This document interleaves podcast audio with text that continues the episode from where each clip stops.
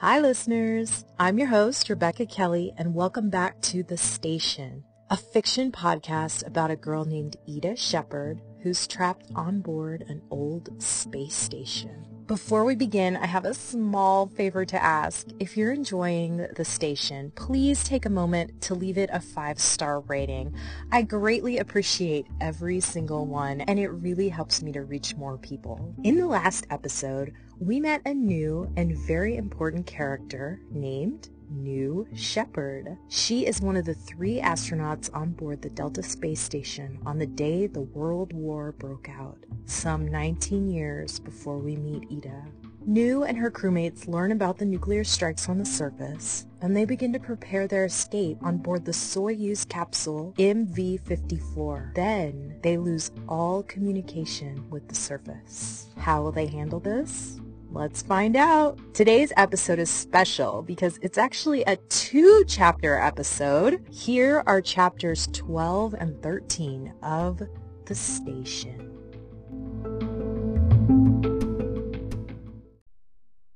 We've lost contact with Mission Control again, and I believe this time it might be for good, Nu said, shifting her eyes between the two men at the table. It was now 2100 GMT, and they all wore masks of exhaustion on their faces. Sweaty, sunken-eyed exhaustion. I've been trying to reach them for over an hour, she continued. This happened earlier today, too, but that was when they were moving mission control. Now, I'm not sure what the problem is, but I have a guess. Nu bit her bottom lip as she said this and glanced down. What is your theory? Andre asked. Of the two men sitting across from her at the kitchen table in the G, he seemed the most composed. This didn't surprise her. It was his strength, both mental and physical, that she loved most about him. Vincent wore a grubby Hawaiian-printed shirt and a day's worth of stubble. I think there's an issue with the satellite network. I've tried all the radio frequencies, and there's no internet connection either. Not just a weak signal, but nothing, not a single blimp. It's like the communication satellites aren't even there. Which sounds impossible, she said, shaking her head at the notion. It's not impossible, Andre said. What could be a more effective attack than taking down the communication system of your enemies? No doubt the people responsible for these attacks have trained their men in some other, more primitive means of communications. This strategy gives the attackers the advantage. I think you're right, Vincent said, glancing at Nu and then at Andre. He'd been quiet over the last few hours, working through his checklists and quietly whispering to himself. But now his eyes darkened as he continued. This doomsday scenario has been hypothesized for decades. What would happen if the satellite systems were taken out via a cyber terrorism attack? Frankly, it should have been taken more seriously. So what do we do now? Andre asked. What are the odds of these enemies, whoever they are, bombing us up here? Nu shook her head. They have no reason to bomb us. Besides, with no satellites communicating, I doubt they could even locate our position, and a bomb would have to be spot on to actually hit us. Andre nodded. She noticed his feet were engaged in a nervous dance beneath him, bouncing and causing a slight vibration in the floor. I've got some ideas, Nu said, touching her holoscreen to pull up her notes. The two men straightened up in their seats. I suggest we wait 24 hours. Mission Control usually flies the Delta remotely, but we'll have to do it ourselves until they can get back in contact with us. I'm going to work on reprogramming some of the systems to strengthen the station's ability to autopilot. Altitude is good, so we don't need to worry about course corrections for now. Vincent, she turned to him as she spoke. He had been staring at the far wall, seemingly in a daze, but his head snapped around to meet her gaze. I want you up in the service module with me. We'll work through the reprogramming and keep trying to reach someone. We'll pull out the ham radio when we pass over Houston, Florida, Moscow, and Kazakhstan. Somebody somewhere has to be listening. She turned toward Andre and continued. I want you to take six hours of personal time, Andre. We need to keep up our exercise regimen and get some sleep. We'll go in shifts. The next 24 hours will be tough, and we need our rest. At 0200 GMT, you'll take over for Vincent so he can rest. I'll take the six hours after that. The men nodded their approval of the plan. She knew there would be little rest, so she added, If you need to, take sleeping pills, guys. We must be at our best over the next few days. Sleep is essential. Does everybody understand?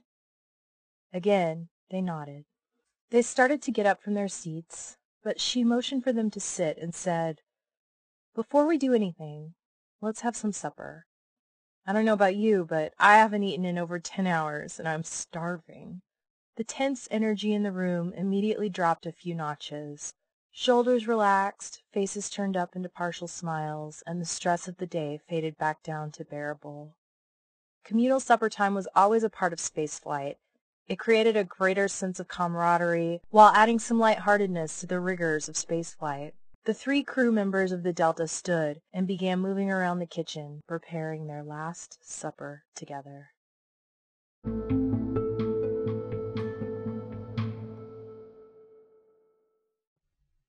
At 0200 GMT, Andre made his way from the node through the tunnel to the service module. He had gone for a run, tended the garden, taken his blood work and medical measurements, and managed to get a few hours of rest after he showered. Nu and Vincent stared intently at the holoscreens in front of them, punching in numbers, swiping here and there, pulling up various station computer systems. How's it looking? Andre asked. Vincent was on the far end of the module, not paying attention to his crewmates. Andre cast a sideways glance at Nu, then smiled and winked. She blushed, and a weary expression crossed her face. We've made some good progress, she said. We have some additional programming work to do, but I don't think it will take too long. No communications, though, Andre said, his voice trailing off. It was not a question, and there was no response from the other two. They continued to work on their screens, typing and clicking and punching in commands. Andre, we need to start seriously working on a plan to fly home without the help of Mission Control, Nu said, not looking up from her holoscreen. We'll have to do all our own course trajectory calculations and all of the ship preparations. You're the one who knows the most about the Soyuz. We'll need your help through every step of this process. Yes, he said. It has never been done before, or even simulated. With no ground communication, once we land in Kazakhstan, there will be nobody there to find us. God only knows what we might find there. I know, she replied but it might be our only option. Start doing the math. See what you can come up with. Her eyes were tired and had turned dull with concentration. Andre flashed her a reassuring smile. You look exhausted. Perhaps Vincent wouldn't mind switching shifts with you so you can rest now. He looked over at Vincent, who stared deep into the screen in front of him. Vincent nodded without looking up and gave a simple wave with two fingers to indicate she should go. Andre turned back to her and said, Go. Get some rest." And he gave her a gentle push in the direction of the G. Nu's sleeping compartment was about as exciting as a broom closet. It was a bland cubbyhole covered with gray carpet over the floors and walls. The whole room was two and a half meters long by two meters wide. On the far wall a sleep sack hung suspended over a small desk. Track lighting circled the perimeter of the little room in an effort to avoid harsh overhead lights. Opposite of the desk there was a small sink and mirror, and some shelving to store clothes, toiletries, and personal items. Nu flopped into her sleep sack with a grateful sigh. She was exhausted. The sack was kind of like a hammock hanging from two aluminum struts at either end of the room. It was meant to hold one person, although it could hold two, as she well knew. Although it was thin, it was actually quite comfortable, considering the limited gravity in the G. She didn't need thick mattresses and heavy blankets to sleep comfortably there. The hammock swayed under her for a few seconds before coming to a rest. She pulled the cotton blanket up to her chin and curled into a ball. For some reason she was cold, although her room was balmy with warmth and humidity from the garden. Rolling back over to her back, she reached up and felt her forehead. It felt warm, almost too warm. Her stomach was upset, too. You ate too much. Go to sleep, she thought. She closed her eyes and enlisted the help of a mind trick which had served her well for many years. On the black background of her closed eyes she imagined the number 1000, then the number 999, then 998, then 997, and so on. Counting backwards was the most effective way she had ever found to force her body and her mind to relax. It was a way for her to outrun her waking mind and force it to shut down. She made it to 236 before she finally outran wakefulness.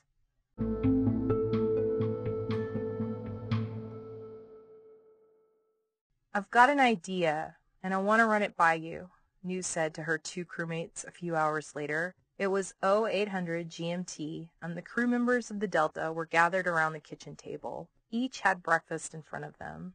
For Andre, it was scrambled eggs, bacon, and a bagel. Vincent had yogurt and fruit. Nu had her usual oatmeal with brown sugar and strawberries. Lay it on us, Vincent said, leaning back in his seat, balancing precariously on two chair legs, with his hands over his head. Nu sat opposite Vincent with Andre to her left. Her abdomen ached, and she could feel a headache coming on, but she pushed it out of her mind. She'd gotten four hours of dreamless sleep, and her mind had taken on an odd fuzziness over the last few days, like there was a thin veil between her and her thoughts. Thankfully, the sleep had helped clear it some. She clasped her hands in front of her and said, I've been thinking about this for the last few hours, and I can't shake the feeling there's a better plan. When we last spoke to NASA, they told us they wanted us to evacuate immediately for safety reasons. They were concerned that whoever sent the bombs might go after the station too. They planned to keep the station running remotely until this mess on the surface got sorted out. This is obviously not the case now.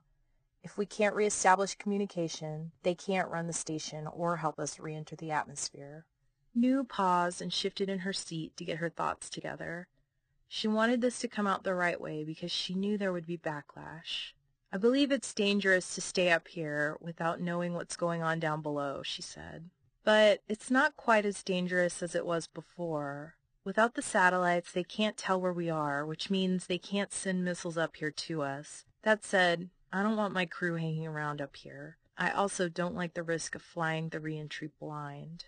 So weighing all of these factors, I've come up with a new plan. And that plan is? Andre asked. His words had a bite to them, she didn't like it.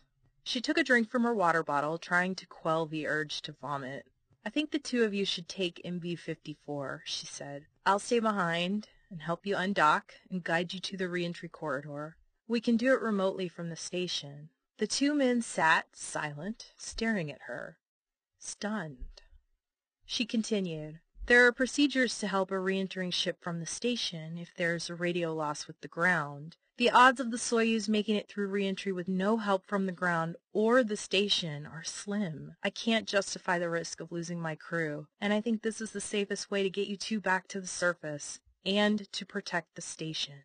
Andre rose so fast from his chair it tipped backward and hit the floor with a muffled thud. It is out of the question, he exclaimed. She furrowed her brow and puckered her lips like she often did when she wasn't pleased with something. Then she put her hand on his arm to bring him back down to the chair. Communications will come back up. They have to. They will send another crew up here. There's no way the World Space Administrations will abandon a two and a half trillion dollar space station. Andre's face bloomed pink with anger. He brushed her hand away from his arm and declared, It is out of the question, Millicent. We will all leave together, as we discussed. Nu ignored this comment for the moment and turned to Vincent. What do you think? she asked. Well, Vincent said carefully, eyeing Andre through the side of his eyes, technically speaking, yes. This is an option to consider. We know if we leave the station unattended, it will certainly be lost, a situation nobody wants. Nu is right. The odds of a successful undock and deorbit are higher if we have help from someone inside the station, especially since Mission Control is not with us. He trailed off and turned toward Nu. But are you sure this is something you're willing to do? Nobody has ever run something this large and complex all by themselves with no help from the ground. And to be totally alone? I just don't think it's a good idea. Of course, she said without a moment of hesitation. I've dedicated a decade of my life to this place. I'm not going to see it burn up, and I won't risk losing the Soyuz with a blind reentry. You are out of your minds, both of you, Andre hissed. There was no trace of calm left in his voice, and he was practically screaming now. You want to stay up here to save the station? Listen to me this second, Nu roared in response.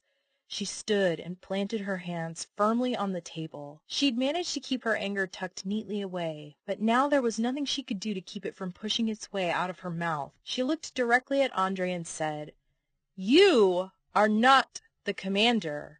If I make a call which I believe is correct, you must obey my command. Let's all calm down here, Vincent said, standing from his seat and placing a hand on Andre's arm, urging him to take his seat again. He nodded at Nu to do the same, and they both obliged, grudgingly plopping down in their chairs. There's obviously some tension here, Vincent continued. He looked first to Nu, then to Andre, and back again to Nu. She could see it in Vincent's eyes. He knew about their secret. Her face flushed with anger and embarrassment. All I'm saying, Vincent continued, is that we need to look at all the options here. We aren't going to dismiss an idea because we have an emotional reaction to it. His small, dark eyes shot a look at Andre, who quickly looked at the floor. He understood exactly what Vincent was referring to. I agree this new plan gives us the best shot at making it back intact, Vincent continued. Andre grumbled something in Russian under his breath, and Vincent ignored it. Assuming we can get the calculations correct, and Nu can help us undock and fly into the reentry corridor remotely from the station, then yes, it is the best plan. Not an option, Andre said. He was clearly not going to drop this. I will stay here with her. Nu sighed. No, Andre, you and I are the only ones qualified to command the Soyuz.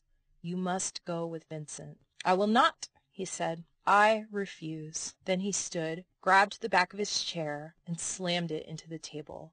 Without another word he left the kitchen. Vincent turned to Nu and said, You better talk to him.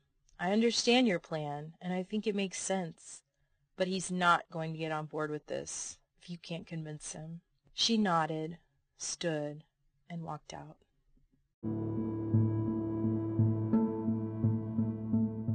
Thanks for listening, sci-fi fans. Join me for the next episode where we'll find out more about the crew of the Delta and more about their bold escape plan. See you then. Bye.